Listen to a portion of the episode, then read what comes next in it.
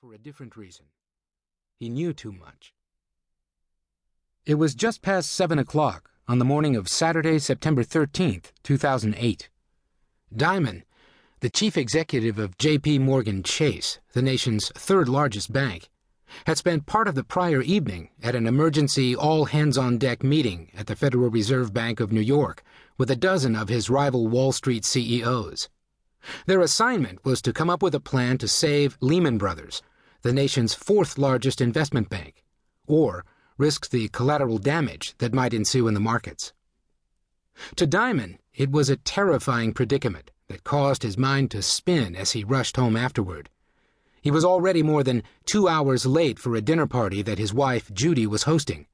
He was embarrassed by his delay because the dinner was for the parents of their daughter's boyfriend, whom he was meeting for the first time.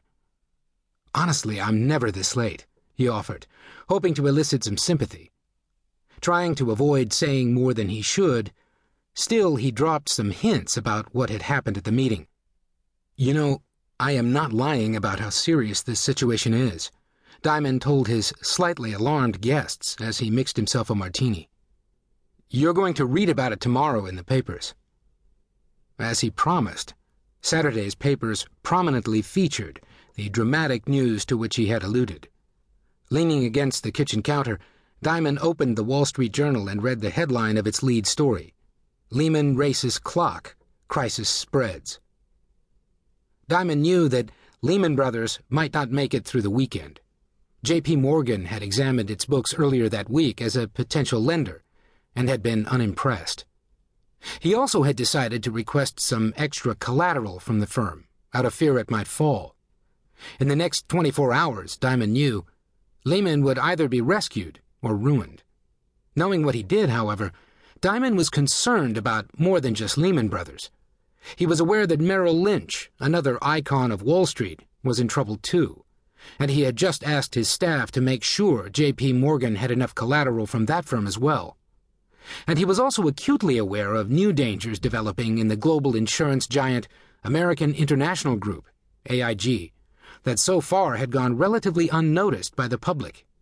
It was his firm's client, and they were scrambling to raise additional capital to save it. By his estimation, AIG had only about a week to find a solution, or it too could falter. Of the handful of principals involved in the dialogue about the enveloping crisis, the government included, Dimon was in an especially unusual position. He had the closest thing to perfect real time information. That deal flow enabled him to identify the fraying threads in the fabric of the financial system, even in the safety nets that others assumed would save the day. Dimon began contemplating a worst case scenario and at 7:30 a.m., he went into his home library and dialed into a conference call with two dozen members of his management team. You are about to experience the most unbelievable week in America ever, and we have to prepare for the absolutely worst case, Dimon told his staff. We have to protect the firm. This is about our survival. His staff listened intently, but no one was quite certain what Dimon was trying to say.